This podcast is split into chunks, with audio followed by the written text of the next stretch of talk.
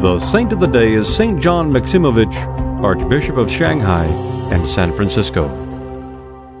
This brightly shining saint of our own day was born in Russia in 1896. In 1921, his family fled the Russian Revolution to Serbia, where he became a monk and was ordained a priest. From the time of his entry into monastic life, he adopted a severely ascetical way of life. For the rest of his life, he never slept in a bed sleeping only briefly in a chair or prostrated before the icons. He ate one meal a day in the evening. Teaching seminarians in Serbia, he instructed them each day to devote six hours to divine services, six hours to prayer, not including the divine services, six hours to good works, and six hours to rest. These six hours obviously included eating and bathing as well as sleeping. Whether his seminarians followed his counsels we do not know, but he himself not only followed, but exceeded them. In 1934 he was made Bishop of Shanghai, where he served not only the Russian emigre community, but a number of native Chinese Orthodox. From time to time he served the Divine Liturgy in Chinese. When the Communists took power in China, he labored tirelessly to evacuate his flock to safety, first to the Philippines, then to various Western countries, including the United States. He served as bishop in Paris and Brussels, then in 1962 was made Archbishop of San Francisco. Throughout his life, as monk and hierarch, he was revered and sometimes condemned for his ascetical labors and unceasing intercessions. During his life and ever since, numerous miraculous healings of all manner of afflictions have been accomplished through his prayers. Once in Shanghai, a caretaker investigating strange noises in the cathedral after midnight discovered Bishop John standing in the bell tower, looking down on the city and praying for the people.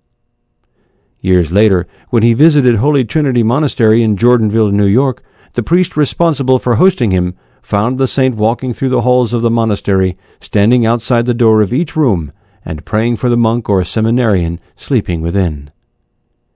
When the archbishop had prayed outside each room, he returned to the beginning of his circuit and began praying again, and so he spent the entire night. Even as archbishop, he lived in near absolute poverty. His appearance was striking.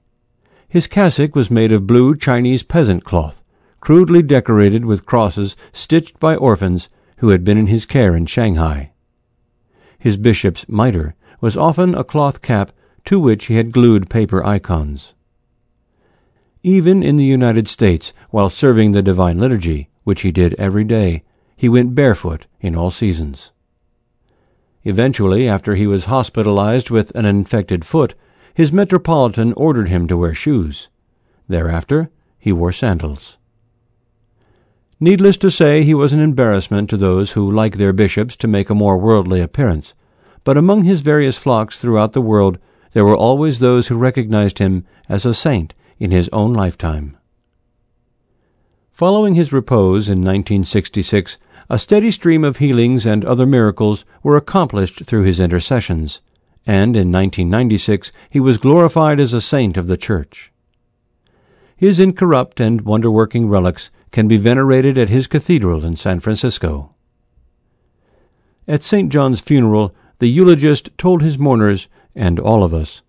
Because Archbishop John was able to live the spirituality of the Orthodox Church so fully, even in modern Western urban society, we are without excuse.